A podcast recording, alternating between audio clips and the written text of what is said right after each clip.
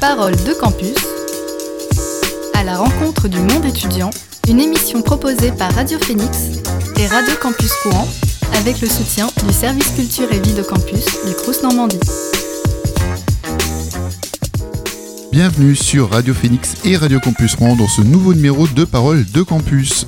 Aujourd'hui, nous sommes à Caen et nous allons parler droit et liberté, recherche et vulgarisation en accueillant Yann Paquier, doctorant membre de l'équipe du Centre de recherche sur les droits fondamentaux et youtubeur. Parole de campus. Alors Yann Paquier, vous êtes diplômé d'un Master 2 et actuellement doctorant en droit public à l'Université de Caen-Normandie. Vous êtes passionné de nouvelles technologies et vous travaillez plus particulièrement sur la transparence des traitements algorithmiques. Euh, déjà, première question, comment est né cet intérêt pour le monde juridique? Bonjour. Euh, L'intérêt pour euh, le monde juridique, euh, je dirais que je l'ai eu assez jeune finalement. Déjà, dès le lycée, j'étais intéressé par le droit.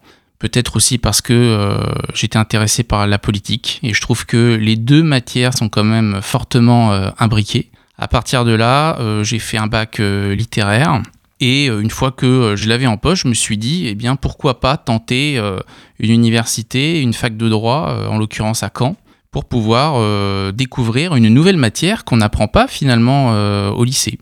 Est-ce que c'est un problème de ne pas l'apprendre au lycée d'ailleurs? Je pense que oui. En tout cas, du point de vue de la compréhension des institutions, euh, notamment de la Ve République, je pense qu'effectivement, c'est une erreur, à mon avis. Alors, je lisais dans une bio, euh, c'était indiqué que le mythe de l'avocat américain des, séries télévisées avait attisé votre curiosité. Il y a aussi euh, une partie de fantasme et euh, de représentation du monde juridique au travers euh, bah, de films ou de séries. C'est vrai qu'on est tous influencés par la culture populaire, y compris américaine. À partir de là, naturellement, quand on voit les prétoires aux États-Unis, en tout cas tels qu'ils sont représentés dans les films ou dans les séries, on se dit ah quand même, euh, c'est assez assez puissant. Euh, on voit qu'il y a des enjeux qui sont aussi très concrets pour les gens. Et je me suis dit, euh, parce que j'ai toujours quand même été intéressé par les libertés, et je me suis dit, oui, le droit, même si au départ je n'avais pas d'idée très précise, comme le fait de devenir chercheur plutôt qu'avocat, eh bien, euh, je me suis dit, euh, c'est aussi une façon de, de défendre euh, les gens, finalement, dans leurs droits. Vous passez un diplôme de, Master 2 et ensuite vous entreprenez des, des études, euh, enfin en tout cas un doctorat, donc de, la recherche. Euh, pourquoi ces thématiques de recherche? Pourquoi les algorithmes? Alors justement, ce qui est très intéressant, c'est que lorsque j'ai terminé mon Master 2, je n'ai pas tout de suite débuté euh, le doctorat. Je suis passé par un cabinet d'avocats, donc ce qui m'a permis quand même de voir la pratique, comment ça fonctionnait dans les faits, parce que c'est vrai qu'à l'université, même si on voit un petit peu de pratique, on est quand même dans l'enseignement où on apprend un contenu, il faut quand même euh, digérer les bases, les concepts clés. Et je me suis dit, pour compléter cette formation-là, je vais je vais travailler dans un cabinet d'avocats. Donc j'ai eu cette chance. Et un jour, c'est là où c'est devenu très intéressant pour le coup, je suis tombé sur un dossier qui portait sur le droit du numérique. Et en l'occurrence, il s'agissait de euh, admission post-bac. Où là, il y avait un étudiant, enfin un élève de lycée, qui contestait son refus euh, d'être admis à l'université parce que la plateforme était intervenue et l'élève ne savait pas trop pourquoi il avait été refusé. Et à partir de là, euh, après quelques petites enquêtes euh, avec Maître Alain, qui justement était mon employeur, on s'est intéressé à cette question-là et on a vu qu'effectivement il y avait un algorithme qui était derrière cette plateforme et qui sélectionnait les candidatures de manière automatisée. Et là, je me suis dit, d'une part, c'est très intéressant et ça fait peur de se dire qu'il y a une automatisation d'un certain nombre de tâches euh, par l'administration. Et d'autre part, je me suis dit, ces algorithmes-là sont opaques, on ne sait pas trop comment ils fonctionnent. À partir de là, comment être certain qu'ils respectent bien le droit? Et là, je me suis dit, il y a un sujet. Et je me suis dit, je vais euh, aborder cette question-là dans le cadre d'un doctorat. Et ensuite, euh, bah, j'ai monté un dossier que j'ai proposé à mon actuel directeur de thèse, euh, Jean-Manuel Laralde, qui a vu tout de suite l'intérêt euh, que euh, le numérique avait des incidences sur le droit. Et pour le coup, c'était parti pour cette aventure. Vous aviez participé au dispositif de Normandie Université euh, Réflexion il y a quelques années. C'était donc sur votre sujet de thèse. Euh, quel est-il, ce sujet? Effectivement. Donc, je travaille sur euh, la transparence euh, des algorithmes. Déjà, ce qui est assez intéressant, c'est que l'algorithme, généralement, l'idée qu'on en a, on se fait euh, un petit peu l'idée qui est la plus répandue de la recette de cuisine. C'est une succession d'instructions déterminées qui, euh, qui vont permettre d'obtenir l'automatisation d'un problème, en fait, la résolution d'un problème.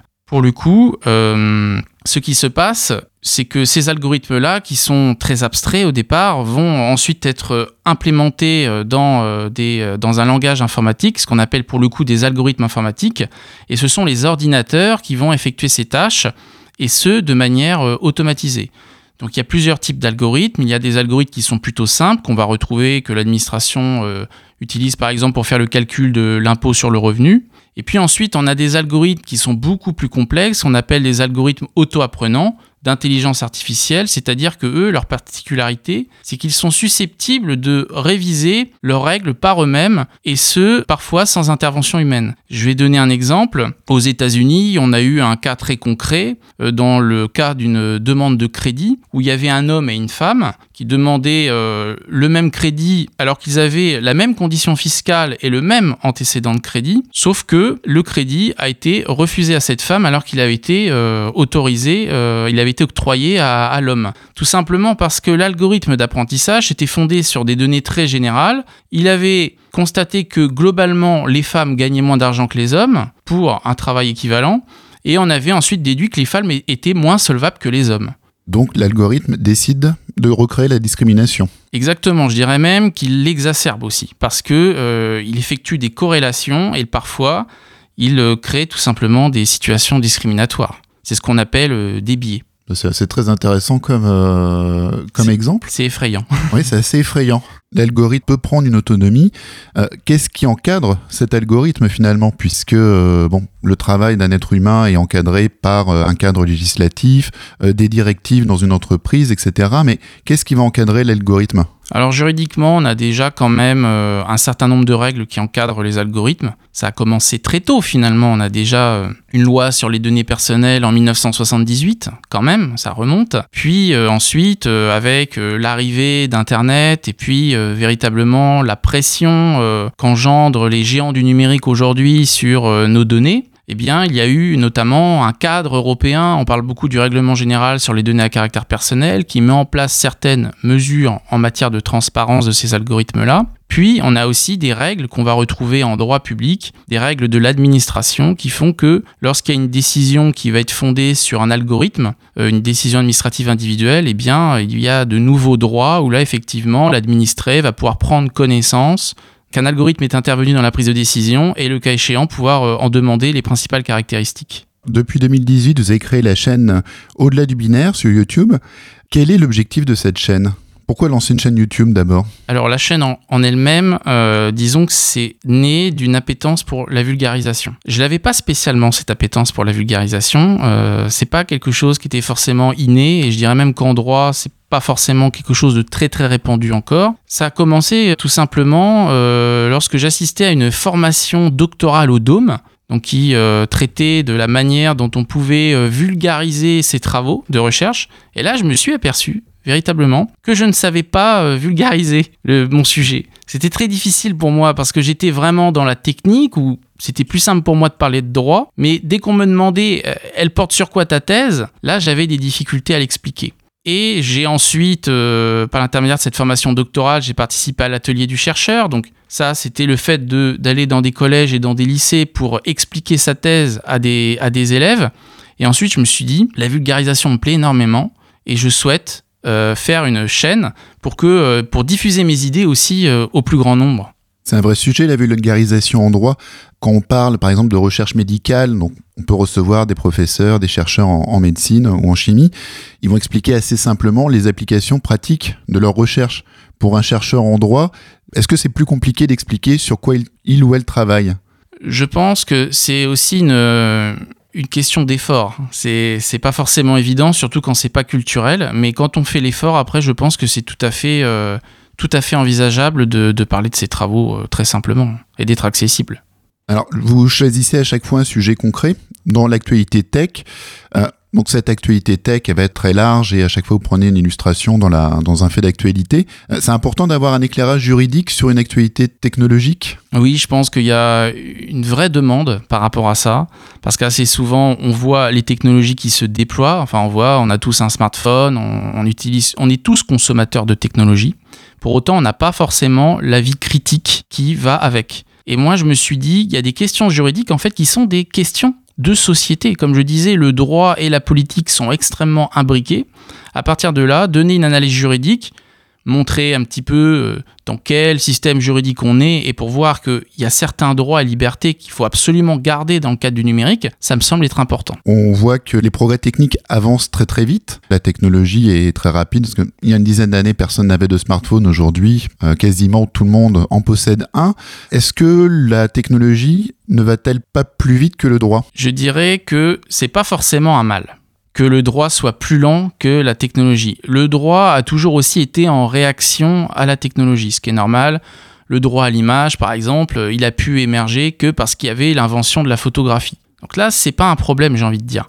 La difficulté, c'est de correctement encadrer les usages lorsqu'ils existent. Et euh, en l'occurrence, on l'a bien vu avec l'informatique, je citais la loi de 1978 au départ, bah, cette loi quand même qui commence à dater, mais qui était vraiment au tout début de l'avènement de, l'informatique, en tout cas dans son utilisation plus grand public, on va dire, c'est montrer que le droit est capable aussi de réagir. Par contre, là où moi je ne suis pas favorable à certaines choses, c'est lorsque je m'aperçois qu'assez souvent le législateur il intervient pour restreindre davantage les libertés dans cette sphère. Et c'est là que c'est assez intéressant lorsque je traite euh, ces questions-là euh, euh, dans le cadre de la chaîne. Le sujet est intéressant, donc vous travaillez sur les, algorithmes.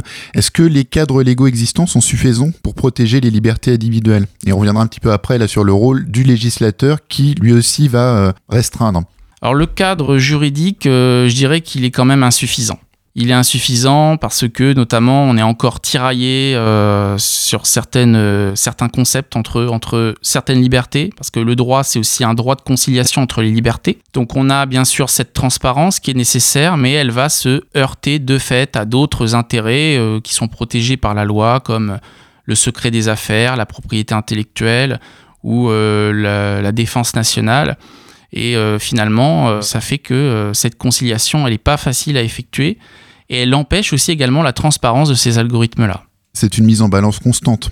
Exactement. On voit aussi que les citoyens sont de plus en plus porteurs de, craintes, euh, de fantasmes vis-à-vis d'une restriction de, liberté par des outils numériques et en même temps dans la crainte et dans la peur que les autorités publiques, que les législateurs viennent aussi restreindre ces, libertés. Et euh, vous parliez à l'instant de restrictions qui existent aussi du fait du législateur. Qu'en est-il? C'est une vérité, c'est-à-dire qu'on constate quand même depuis euh, plusieurs décennies un mouvement qui tend vers la restriction des, libertés, et spécifiquement dans le cadre de cette sphère numérique mais c'est aussi euh, une réaction finalement, et c'est un phénomène qu'on a pu constater aussi aux États-Unis après le 11 septembre 2001, et qu'on constate euh, chez nous euh, depuis la vague d'attentats qu'on a pu connaître, et encore aujourd'hui, bah, forcément avec le contexte sanitaire. Donc oui, il y a quand même une tentation de gouvernance par l'informatique, parce que l'informatique, d'une certaine manière, c'est automatisé, et puis surtout, ça demande assez peu d'humains. Il y a aussi chez le législateur, sans doute, euh, de la même façon que dans la population, une crainte, une peur de ces outils numériques. On a vu le samedi 28 novembre dernier des manifestations contre la loi de sécurité globale. Donc c'est une proposition de loi qui marque une défiance vis-à-vis des réseaux sociaux et qui prévoit parallèlement le réaménagement du cadre de la captation d'images euh, par les drones à des fins de maintien de l'ordre. Donc il y a les fois les deux tendances, on a peur des réseaux sociaux et en même temps on se sert des outils pour surveiller. Exactement, c'est toujours euh, d'ailleurs la grande difficulté euh, en tant qu'individu, c'est-à-dire que d'un côté on a les géants du numérique qui euh, nous espionnent, et de l'autre l'État qui est quand même une puissance assez forte, qui devrait sauvegarder nos libertés, qui sont menacées par ces géants du numérique, bah, de l'autre va aussi finalement utiliser ces outils pour nous contraindre.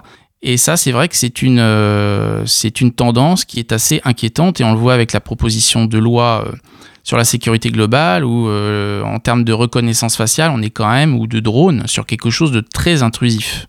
C'est une sorte de surveillance et euh, on a l'impression parfois que euh, on, fait un voyage dans le pays d'Orwell. Oui, c'est un peu la crainte qu'on entend dans la population, en tout cas chez les manifestants. Bien sûr, ce sont des craintes qui sont, qui sont légitimes. Et donc cette votre chaîne YouTube au-delà du binaire, c'est une façon sur des vidéos assez courtes d'expliquer, de vulgariser des éléments euh, de droit par rapport à des sujets d'actualité Alors la sélection euh, des thématiques, euh, elle est assez simple à effectuer, je dirais, parce que c'est toujours plus ou moins en réaction à l'actualité. Par exemple, j'ai fait des vidéos sur le, le, vote électronique. Pareil, le vote électronique, on en reparle assez régulièrement. On se pose la question de savoir est-ce qu'on doit voter par Internet. On en parle dans le cadre de l'organisation des élections euh, régionales, euh, compte tenu du contexte sanitaire. Donc je montre que le vote électronique, il est assez opaque, il n'est pas transparent. Donc à partir de là, est-ce qu'on est vraiment convaincu que le vote est enregistré? Et puis aussi se pose naturellement la question de savoir est-ce qu'on va pas réussir à retracer le vote des personnes, ce qui est quand même normalement protégé par la loi. Puis d'autres thématiques, euh, je parle aussi énormément de considérations environnementales, la pollution numérique, on en, parle également. Des sujets qui sont finalement euh, assez vastes. J'avais aussi couvert un petit peu la question de l'anonymat sur les réseaux sociaux qui euh, est une question récurrente en ce moment. Pour notre pause musicale, on écoute Russ avec Inside Job. Shot, dancer, shot and outshot, hitting you from every angle. Okay, the last thing that my ego needs is rapping on a primo beat. I'm trying to POP and reach the TOP, you bitch. That was velvet days, now I'm a down like EOT, you bitch. And to my skeptics, I sing fuck you like I'm CeeLo Green, you bitch. Won't catch me begging for a seat, I built my own damn table. Distribute this myself, I built my own damn label. Like Hove, they tell me that I gotta quiet down, it's getting old. But I never really was too good at doing what I'm told. I'm disobedient, I'm driving on the median. I'm only trying to wife you if you got a Wikipedia. The media is full of mirages, that shit disgusts me. But you're bound to eat some lies when your curiosity's hungry. I'm making a million monthly off of songs. How you a worker, but you claiming you a boss? It don't add up. I got way more in my head than what my bank account may show. So I'm just waiting for the universe to catch up. Life's a mashup full of blessings. I feel like God's gift, cause every time I drop, I got a bond with the hot shit. Filling up the soul, that's why I'm filling up the pockets. Plus, I wrote a book, that's why I'm filling up the conscious. Tony Gonzalez, I'ma play forever. I've been married to the music, I just hope we stay together. Unlike my mom and dad did. Only thing I'm scared of in this life is being average. Harvard Business School accepting me, I'm taking classes. I'm trying to keep my mind sharp, working on my cardio, that's why I'm trying to climb charts. Don't know where the lines are, that's why you got smacked up. I don't hang fine art, I just hang my plaques up. I'm so beyond thankful, I'm so grateful. Black Porsche, white ghost, my garage is in a ratio. My house looks like a five star resort with a five star spot. Why these women coming through and getting facials? I'm too timeless, my crew's violent. Keep my love life, my bank account, and my next move private. I try to use my past as a reference. But the media don't want me to evolve, so they gon' use it as my residence. So fuck y'all, most of y'all been die off. I promise that success is an inside job. People losing to themselves, that's why my sound is so special. Cause I'm the rap Napoleon, I help you out with the devil. And I got ladies like D'Angelo. Her pussy sweet, it tastes like cantaloupe. I stand up for the truth, even if that means that I stand alone. Like a bunch of pig men hating, all because of pigmentation. White races is what inflicts this nation. Of course, it's gonna be a lot of indignation. Greatest of all time, yeah, that's got a nice ring to it. And my ship never came to the shore, I had to swim to it. Stupid. Inside and outside, hitting from every angle. There's no doubt, there's no doubt, there's no doubt.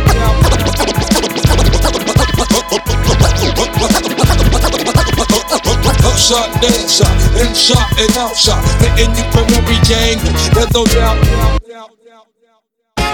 Parole de campus. C'était Ross et le titre Inside Job. Vous êtes sur Radio Phoenix et Radio Campus Rond à l'écoute de Paroles de Campus. Nous sommes toujours en compagnie de Yann Paquier. Yann, vous avez fait des vidéos sur les études en droit, donné des, euh, des conseils pour euh, mener une thèse. C'est important aussi d'inciter des jeunes, des lycéens, des étudiants à poursuivre leurs études et de faire la recherche Effectivement, et surtout, je pense qu'il est important qu'ils savent dès le départ dans quoi ils s'engagent. Parce que la thèse, c'est quand même quelque chose de très long, de très fastidieux, de très laborieux, qui demande beaucoup d'investissement. Et on ne peut pas se dire après un Master 2, je vais faire de la recherche juste pour faire de la recherche. Il faut quand même être un minimum passionné. Il faut aussi savoir comment fonctionne le milieu universitaire, qui est un milieu euh, particulier. Euh, et c'est vrai que si on n'a pas été confronté à ça, on risque peut-être de rencontrer euh, certaines désillusions. Et aujourd'hui, on constate quand même qu'il y a un certain nombre d'abandons en thèse. Et c'est euh, regrettable, c'était peut-être des choses qu'on pouvait éviter. Donc en faisant ce type de vidéo, je me dis pour les étudiants, je mets carte sur table d'une certaine manière. Je, vous recommande, euh, et aussi je fais en fonction, mes recommandations se font en rapport avec mon expérience personnelle, puisqu'après, bien entendu, les étudiants doivent discuter aussi avec, avec leurs enseignants-chercheurs. Pourquoi YouTube pourquoi, ce, pourquoi des vidéos pour vulgariser? Parce qu'il y a d'autres façons de, vulgariser. On peut faire des conférences, on peut organiser des séminaires, on peut, on peut travailler aussi différemment ou dans le monde associatif. Il y, a, plein de façons différentes. Vous aviez pris modèle sur d'autres euh, chaînes YouTube? Vous aviez euh, des, des, modèles en l'occurrence? Finalement, euh, j'avais assez peu, de, assez peu de modèles. Par contre, il m'a fallu quand même développer un certain nombre de compétences en matière de vidéo, de captation du son, ce, genre de choses. Pour autant, pourquoi YouTube? Bah, En fait, YouTube, je l'ai vu comme un complément. C'est-à-dire que je participe déjà euh, à des tables rondes. Euh, là, j'avais fait également au Havre avec euh, Oblique au Tetris, euh, il y avait une table ronde sur le numérique. Donc on discutait, il y avait un public qui était très intéressé. Donc ça, ça, me va très bien également, ce type de format. Également Pint of Science à Caen, qui était co-organisé par le Dôme. Et YouTube, bah, je me suis dit finalement c'est aussi une extension de ce que je fais déjà. Sauf que c'est une sorte de replay aussi. C'est-à-dire que ce que je vais pouvoir dire dans le cadre d'une table ronde, euh, eh bien je vais le dire sur Internet et puis ensuite chacun consomme un petit peu comme il a envie. Si ce jour-là il a envie de s'intéresser à tel sujet, eh bien l'avantage c'est qu'avec YouTube il peut le faire. Est-ce que vous connaissez d'autres euh, chercheurs ou enseignants qui euh, promeuvent leurs travaux via des vidéos? Ou est-ce que c'est finalement vous avez une initiative qui est un peu, un peu singulière? Alors ça existe, ça se fait de plus en plus, mais ça reste encore, euh, ça reste encore marginal. Mais c'est vrai que je vois beaucoup d'enseignants-chercheurs qui se demandent même est-ce qu'ils vont pas créer une chaîne Twitch? Est-ce qu'ils vont pas créer euh, une chaîne YouTube pour pouvoir euh, évoquer certains sujets Mais aussi en complément, finalement, des cours qu'ils peuvent donner dans l'enseignement supérieur, parce que ça peut être intéressant aussi de voir certaines choses qu'on n'a pas forcément le temps d'aborder en tant qu'enseignant dans le cadre des cours, se dire bon bah ça je vais le traiter dans une petite vidéo et puis ceux qui sont intéressés, ils peuvent aller le voir. Comme tout bon youtubeur, vous devez avoir une euh, logique de publication aussi. Quel est le rythme de publication? Est-ce que vous dites c'est une publication mensuelle? Est-ce que avant les fêtes de Noël j'en fais plus parce qu'il y a plus de public sur YouTube? Alors c'est assez euh, particulier parce qu'on va dire que j'ai pas de j'ai pas de modèle économique. Je fais surtout ça pour euh, la passion. Donc c'est vrai que j'ai pas un rythme vraiment qui est très très précis. L'idéal c'est de faire une vidéo tous les mois, mais ça prend quand même du temps même si c'est en lien euh, avec euh, mathématiques de recherche, il faut quand même euh, trouver les bons mots, il faut organiser le montage, il faut tourner aussi, donc c'est pas forcément quelque chose qui est simple. À partir de là, je le fais quand j'ai envie. Et est-ce que ça répond aussi à une, une volonté d'aller contre de la désinformation, d'aller contre des vidéos un peu plus euh, faciles, on va dire, euh, d'obédience complotiste qui euh, circulent, bon, là j'enfonce une porte ouverte, mais qui circulent beaucoup. Effectivement, il y, a, toujours ce problème de, la manipulation par l'intermédiaire des, des, réseaux sociaux, et je pense pour le coup que les chercheurs ont aussi cette responsabilité que euh, d'apporter des contenus de qualité sur ces plateformes. C'est pas simplement le fait de dire bon bah sur YouTube il y a beaucoup de contenus qu'on pourrait que certains en tout cas considèrent comme détestables. Je pense également que nous on peut euh, d'une certaine manière euh, influencer la société par cet intermédiaire là en tant que doctorant et chercheur, vous donnez des cours donc auprès, de, auprès des étudiants. Qu'en pensent-ils ces étudiants de ces vidéos? Alors pour le coup, euh, c'est vrai que j'avais fait du droit constitutionnel il y a quelques années en tant que chargé de travaux dirigés. Donc là, je n'avais pas encore cette chaîne YouTube. C'est vrai que j'étais pas encore dans la vulgarisation. Mais là, plus récemment, euh, j'ai fait euh, des, des, enseignements à l'IUT en, droit de l'environnement. Et c'est vrai que là, après, c'est assez compliqué puisque malheureusement, je n'ai pas trop eu de retour parce qu'avec le contexte sanitaire, en plus, on n'a pas pu exactement partager comme comme on le voulait. Dans votre thèse, vous en êtes à quelle, quelle année? Alors je suis, euh, j'ai débuté ma sixième année de thèse. Ça peut paraître beaucoup, surtout par rapport aux sciences dures, qui généralement durent trois ans, mais en sciences humaines et sociales, les thèses sont beaucoup plus longues, notamment parce qu'on a une méthodologie particulière qui fait que euh, ça prend énormément de temps, puis comme je le disais, on, on fait aussi énormément d'enseignement. À partir de là, c'est ma dernière année de thèse. Donc euh, là, pour le coup, c'est la dernière ligne droite. Vous vous destinez à l'enseignement après et à la recherche euh, parallèlement? Alors j'adore la recherche. Pour autant, ce qu'on peut constater aujourd'hui, c'est que ça devient de plus en plus compliqué de devenir euh, enseignant-chercheur. Donc déjà, il faut avoir une thèse de très bonne qualité pour pouvoir passer le filtre du Conseil national des universités pour ensuite être qualifié aux fonctions de, de maître de conférence. Et après, il faut trouver un poste. Et c'est là aussi où ça pose des difficultés parce qu'on est dans une tendance où il y a de moins en moins de postes qui s'ouvrent, donc c'est assez compliqué. Après, il y a euh, la possibilité de faire ce qu'on appelle des postdocs, après euh, le doctorat, de pouvoir euh, travailler dans le cadre de la recherche. Ça peut être quelque chose qui va m'intéresser. Une fois de plus, après, tout va dépendre des thématiques de recherche. Mais je me dis également que j'aimerais bien mettre en pratique mes travaux euh, en devenant avocat. Ça, c'est quand même quelque chose qui est ouvert en plus aux docteurs en droit, puisqu'aujourd'hui, il existe une passerelle qui leur permet de devenir avocat. Et pour le coup, défendre les libertés euh, dans le cadre euh, du numérique, moi, c'est vraiment quelque chose que je souhaiterais faire également. L'actuelle loi de réforme de la recherche et des universités Qu'en pensez-vous? Est-ce que ça risque de réduire euh, la faculté pour des étudiants de mener des travaux de recherche, pour des enseignants de mener aussi de la recherche en parallèle de leurs euh, travaux d'enseignants? Alors concernant les thèses, je pense que euh, elles auront quand même lieu comme elles se font aujourd'hui. Il y aura toujours la possibilité de candidater pour obtenir des financements, comme j'ai eu de la chance d'être financé pendant trois ans par la région Normandie. Donc ça, c'est c'est une chance d'obtenir un financement. Je pense que ça, ça ne changera pas. Par contre, ce qui est difficile, c'est qu'effectivement, on va entrer dans une précarisation de la recherche où, euh, au lieu d'être enseignant-chercheur, on, va euh, enchaîner des contrats euh, en, étant contractuel. Déjà, là, par exemple, je fais des vacations. Les vacations, c'est pas forcément le modèle idéal pour pouvoir subvenir à, à ces besoins. Et c'est vrai qu'aujourd'hui, il y a des très grands chercheurs qui sont des jeunes chercheurs et qui peinent à trouver des postes. Et c'est vrai que cette loi, elle ne va pas à mon sens, euh, dans la bonne direction. Une fois passé dans le monde professionnel, est-ce que vous continuerez à animer cette chaîne? Tout à fait. C'est déjà une volonté. Tout à fait. Ah oui, depuis le début, je me suis dit, euh, vraiment, je le fais par passion, par conviction également, et le fait de pouvoir transmettre euh, bah, des, des, valeurs qui sont aussi des valeurs juridiques. C'est-à-dire que c'est pas véritablement de, de, la politique. Hein. Le, le, droit, c'est aussi des valeurs juridiques. On a des, des normes, on a une tradition euh, démocratique qu'il faut, à mon sens, entretenir. Et quand on fait euh, du droit des libertés, on est quand même très attentif à soutenir euh, également, finalement, notre tradition constitutionnelle, notamment. Yann Paquet, donc on peut vous retrouver sur YouTube. Au-delà du binaire, c'est le nom de la chaîne. C'est également un compte Twitter qui fait un peu de veille. voilà, bah on vous remercie. Merci beaucoup. C'était Parole de Campus sur Radio Phoenix et Radio Campus Rouen. Très très bonne journée sur nos antennes.